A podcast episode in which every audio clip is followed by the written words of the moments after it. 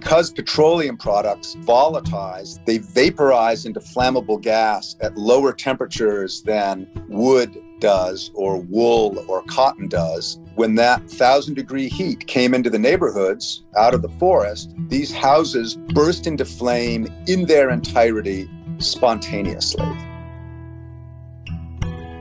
Hello and welcome to The Right Question, a radio program and podcast featuring authors from the American West and beyond. Our funding comes from Humanities Montana and members of Montana Public Radio, and from the Greater Montana Foundation, encouraging communication on issues, trends, and values of importance to Montanans. I'm Lauren Korn, returning to my conversation with John Vaillant, author of Fire Weather, a true story from a hotter world. If you haven't yet listened to the first part of our conversation, you can stream it online at mtpr.org or wherever you get your podcasts. In May 2016, Fort McMurray, or Fort Mac, the hub of Canada's oil industry and America's biggest foreign supplier, was overrun by wildfire. The multi-billion-dollar disaster melted vehicles, turned entire neighborhoods into firebombs, and drove 88,000 people from their homes in a single afternoon. In Fire Weather, a book of history, science, and storytelling, John Vaillant warns readers that the fire at Fort Mac was not a unique event, but a shocking preview of what we must prepare for in a hotter, more flammable world. The second half of our conversation starts now. Historic fires and broken temperature records. And so what we're seeing here is this trend as the world heats up and as forest systems dry out, we see this trend toward more intense fire. So firefighters, wildfire firefighters, and municipal firefighters who are trained, they've been trained on 20th century fires. And what they are finding in Redding, California, in Canberra, Australia, in Fort McMurray, in Medford, Oregon, a couple of years ago, their firefighting skills, efforts, equipment are no longer effective against fires of this intensity.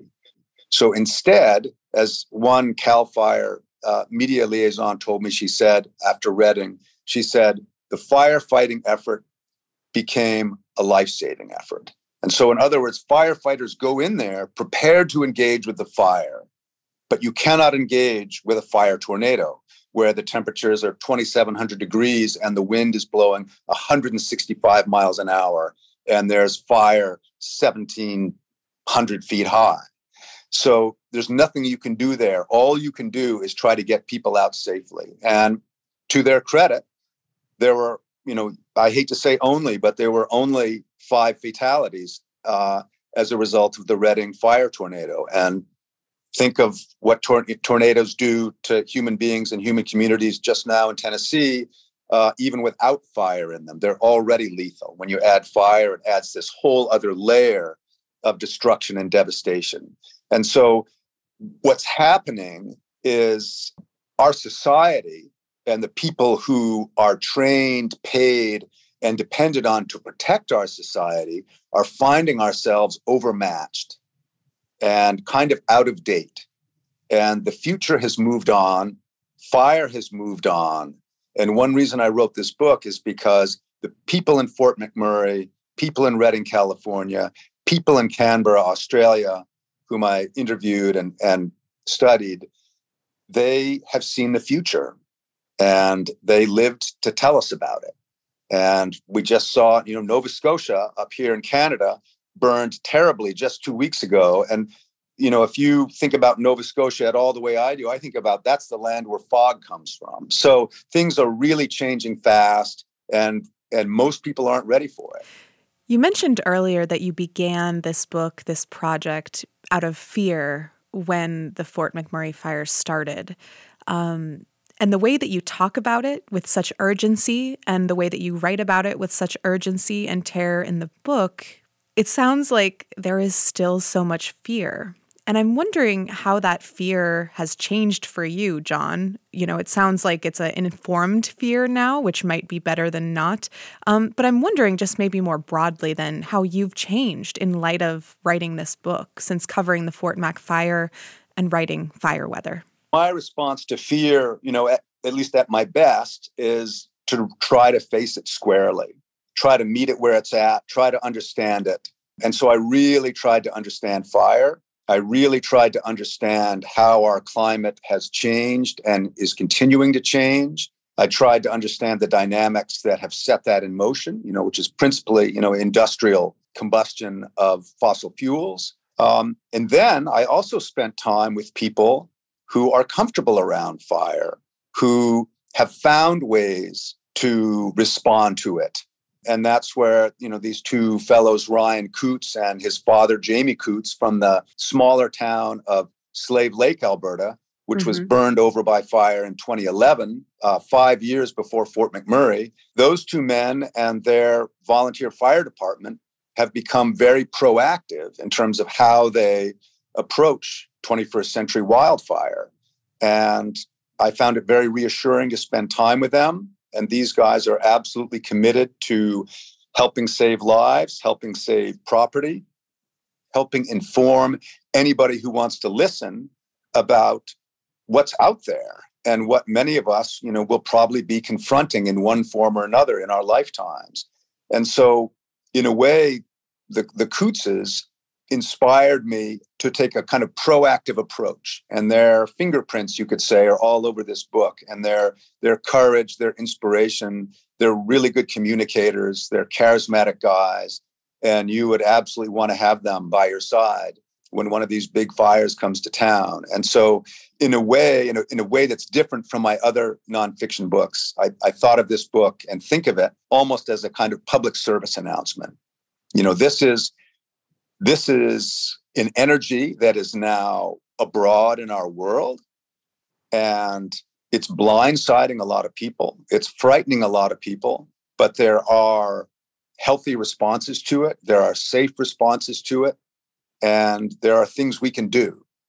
And so that was helpful to me. It helps me sleep better at night, and it made it a more hopeful book, in a sense. Yeah, one of my questions was actually, John, whether you considered this book a call to action. And it sounds like you do, in a sense. And I'm wondering what you want your readers and our listeners here now to move forward with. They're given so much information in Fire Weather. How would you want the average reader of Fire Weather to move forward in their own lives? Not a fire expert who's reading it or, a firefighter, someone who has on-the-ground experience with fires, but someone whose house might be in the line of fire or whose region is prone already to wildfires. There's a place called the Wildland Urban Interface, also known as the WUI, and it's well known to firefighters, and it's becoming increasingly well known to citizens and residents because the WUI is where the forest meets the built environment. And it could be the edge of a suburb, it could be the edge of a rural community. It's where a lot of people, North Americans, want to live now. A lot of people want to live in a place where there's a forest out the back door with running trails and a cul-de-sac in front, so you can ride your skateboard. And it's a really beautiful place to live, but it's more flammable now. And I really hope people will focus on that. And I think what we're realizing, what forest hydrologists and wildfire specialists are realizing, is that the 20th century was actually an unusually damp one. And we're moving into a hotter, drier scenario in which the forests that, have always burned. It's normal. And so that aspect hasn't changed, but the quality of the fires in those forests has changed. And the energy with which they come up to the edge of the WUI is more ferocious in many places, especially in the American and Canadian West. But now, again, we saw it in Nova Scotia. Gatlinburg, Tennessee, of all places, had a terrible fire in 2016, an urban fire. And so these are places we don't think of as being flammable, but they are. And so I think all of us need to kind of take stock of where we live and recognize the fact that it may not be as we imagined it when we were kids, or when we first moved there, maybe back in 1995 or 2000. So that's changed. And the other is we really need to know how we got here, because knowing how we got here is how we're going to get out of it. And how we got here is by embracing liquid fossil fuels to the point that they drive our entire civilization. And so another term I coined besides 21st century fire is the Petrocene age. And the Petrocene age is when we really began that shift over from solid coal into liquid oil to petroleum. And that was 1860, 1870. Standard Oil, now ExxonMobil, was founded in 1870. The internal combustion engine had already been invented by then. Automobiles were being prototyped. So liquid petroleum fuel really changed our civilization in a way that it's never been changed before, allowing billions of people to command the energy of emperors, to fly around, to drive around on a highway, to move at speed with so much power and energy. We take it for granted, but it's all fire driven. And I think, if I could leave readers with one thing is, we think about it as energy. Energy is this really positive, wonderful characteristic, both in people and in a society. Most of our energy is derived from fossil fuels, which is to say from oil and gas, from petroleum. But I think really when you get down to it, the energy is derived from fire. The only reason we're interested in coal or oil or bitumen, as they are in Alberta, or natural gas, is because it burns. And so we are a fire-driven civilization. And if you are going to embrace fire, it means you're going to generate massive emissions. And one thing the petroleum industry has done particularly well, particularly over the past 40 years, is to disassociate the very real benefits of a fire-powered society from the very real costs of a fire-powered society, which is increased CO2 and methane in the atmosphere and global heating, which enables fires to burn more intensely. You're listening to a conversation with John Vaillant. I'm Lauren Korn. This is The Right Question. If you'd like to listen to this conversation again or share it with friends, it can be found online at mtpr.org. where you can also subscribe to our podcast and follow us on Facebook, Twitter, and Instagram.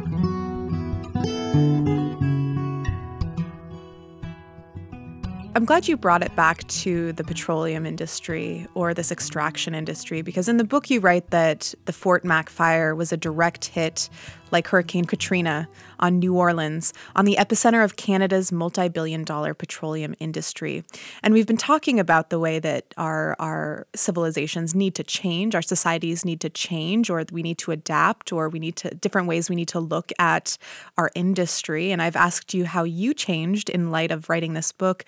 I'm wondering if you've gone back to Fort Mac in the 7 years that this fire happened. I'm wondering how that fire in 2016 changed Fort Mac and the extraction industry based there. Obviously, there was a lot of reconstruction and redevelopment that had to happen there, but I'm wondering if the industry changed at all. I wish I could say it did. How it changed is basically to double down on its modus operandi. So one would think that a fire that devastating, the most expensive natural disaster in Canadian history, the biggest evacuation due to fire in one day anywhere on Earth, would generate some reflection. And in Alberta, there has not been reflection. People were traumatized by that fire. Firefighters' health has been impacted by it. Many people have PTSD to this day who escaped that fire. But the industry itself is committed to extracting petroleum products and burning them as rapidly as possible. And the invasion of Ukraine in 2021 and the spike in petroleum prices that drove only encouraged them. And so the Alberta government, which is very conservative, is basically in a state of total climate denial. They will not discuss it. They are, let me put this in perspective, this year, more area has burned in Alberta by this date, we're in mid-June now, than any other year in recorded history. It's been a terrible fire year for Alberta. It shows no signs of abating. And the leadership of the province of Alberta is suggesting that arsonists are starting these fires. Like, that's how extreme it is. This is total... complete denial. It's cynical misinformation. And there's no question that some fires are started by arsonists, but it is not arsonists who are causing more area to burn than has ever burned in the history of that province. What's causing more area to burn is it's drier and hotter than it's ever been. And that has been a trend that has been predicted even by petroleum companies' own scientists, the same petroleum companies who are based in Alberta. They know, they knew, they still know. And Darren Woods, the CEO of Exxon, and Ben Van Burden, the CEO of Shell, acknowledge the impacts of industrial CO2 on climate. And they have literally said, we will not stop burning. We are going to continue to sell oil and gas. And they may pay a bit of lip service to carbon capture or some green energy project or carbon offsets, which have been debunked largely. But bottom line, and they'll tell you themselves, they are committed to burning oil for the foreseeable future. And that is a really scary prospect. So how the fire changed me personally is I find it really galvanizing. I'm galvanized to encourage people to stop burning fossil fuels as rapidly as possible. I'm galvanized to change my own behavior as rapidly as possible. And it's really made me think about all the implications of a fire-driven society. And what fire has done for us in the form of petroleum, it has amplified all of our capacity. And so not only can we fly faster, drive further, do more, consume more, but it also has altered the scale of our appetites and made us, in a way, more rapacious. And capitalism, as it's practiced now, as we generally participate in it, is a fire-driven mechanism. It's a fire-driven appetite. And I understand now that it is not sustainable. And it's imperative that we collectively moderate our appetites and re-examine our relationship to the earth, literally to the soil, to the things growing out of the soil, to the animals moving across that landscape. And a fossil fuel-powered civilization, a fire-powered civilization, has encouraged us to separate ourselves from that natural system and to kind of move across it with a kind of a callousness and inattention that has done some measurable harm. And this is not how we always were. You know, petroleum is a relatively new development in human history. It's really only about 6 generations old. So we grew up in it. It feels normal to us, but it's really quite modern, you know, 1870 to the present. So if you go back before that, where most of human history has occurred, we lived much closer to the land, much more finely tuned to its rhythms, to its needs, to its sensitivities. And we need to reacquaint ourselves with our old selves in that sense, and to reacquaint ourselves with this, the systems that really truly keep us alive. You know, it's not our automobile that keeps us alive. It's not our central heating that keeps us alive. It's really the land from which those fuels are taken, often in quite violent, disruptive ways, as it's done in Alberta.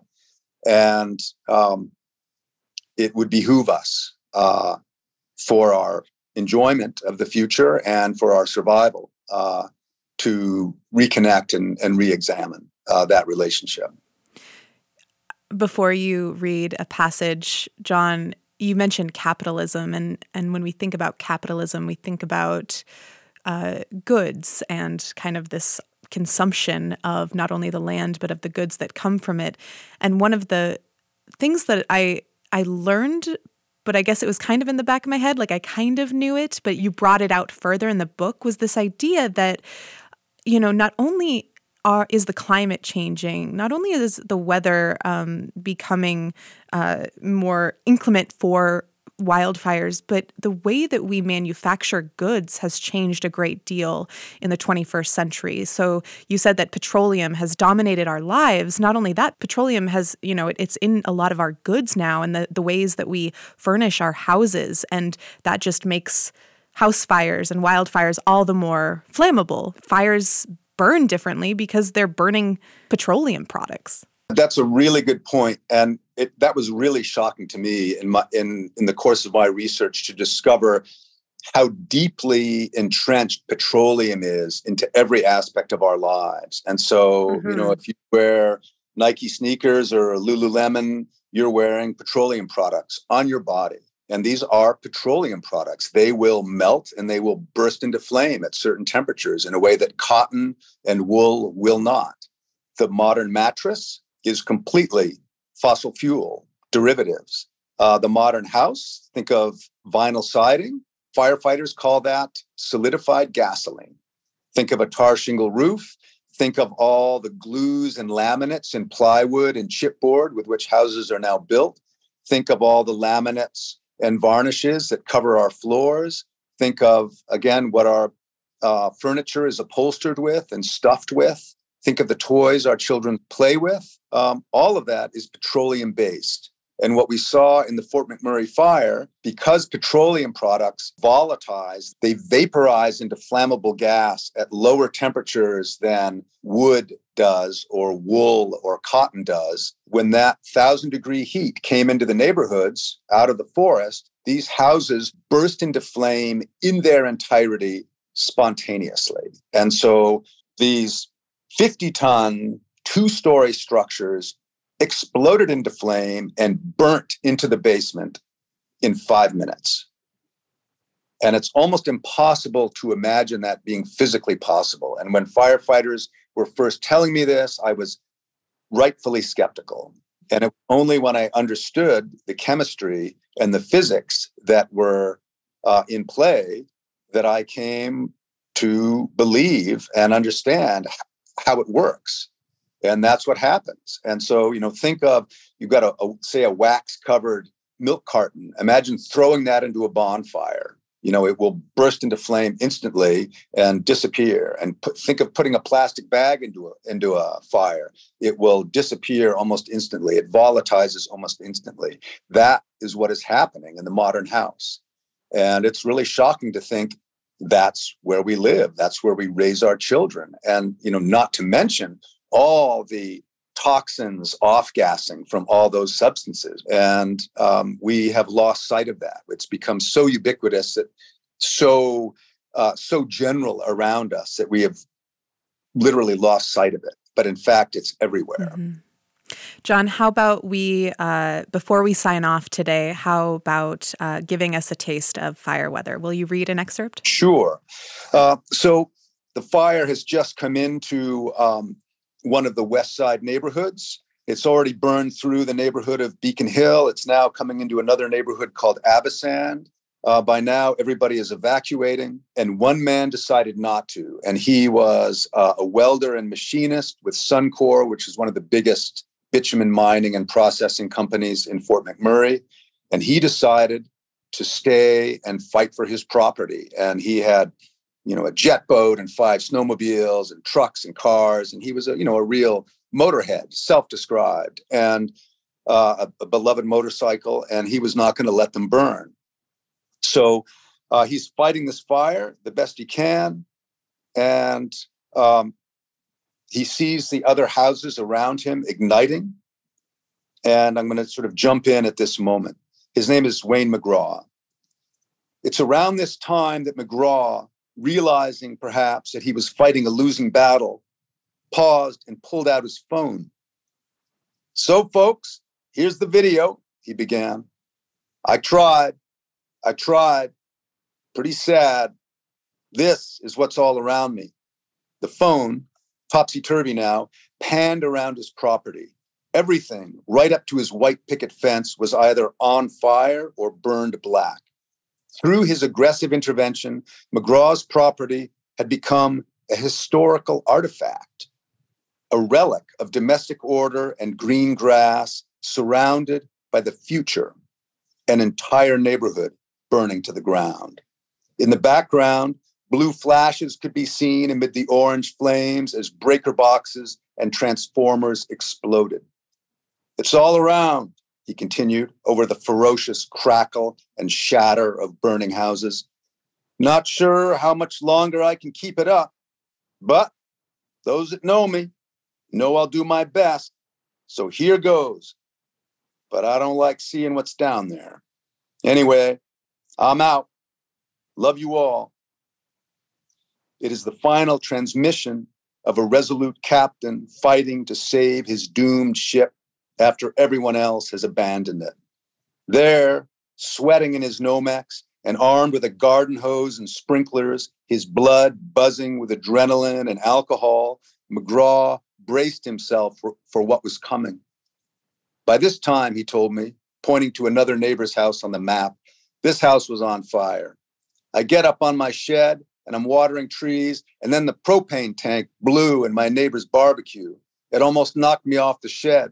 If I didn't have on them coveralls, I'm not sure I would have lived. I got burned pretty good. I was all red in the ears, lost my eyebrows, knuckles are burned. So I had to douse myself, and the flames are coming. Prep my trees and my fence. Took about 5-6 minutes per house to collapse. Yeah, that's true. The wind's going this way, northward, and the fire kept going down here, northward, on the opposite side of the street. Down, down, down, about 5 houses, and I'm thinking, I'm saving my corner. Then," he said, "it crossed."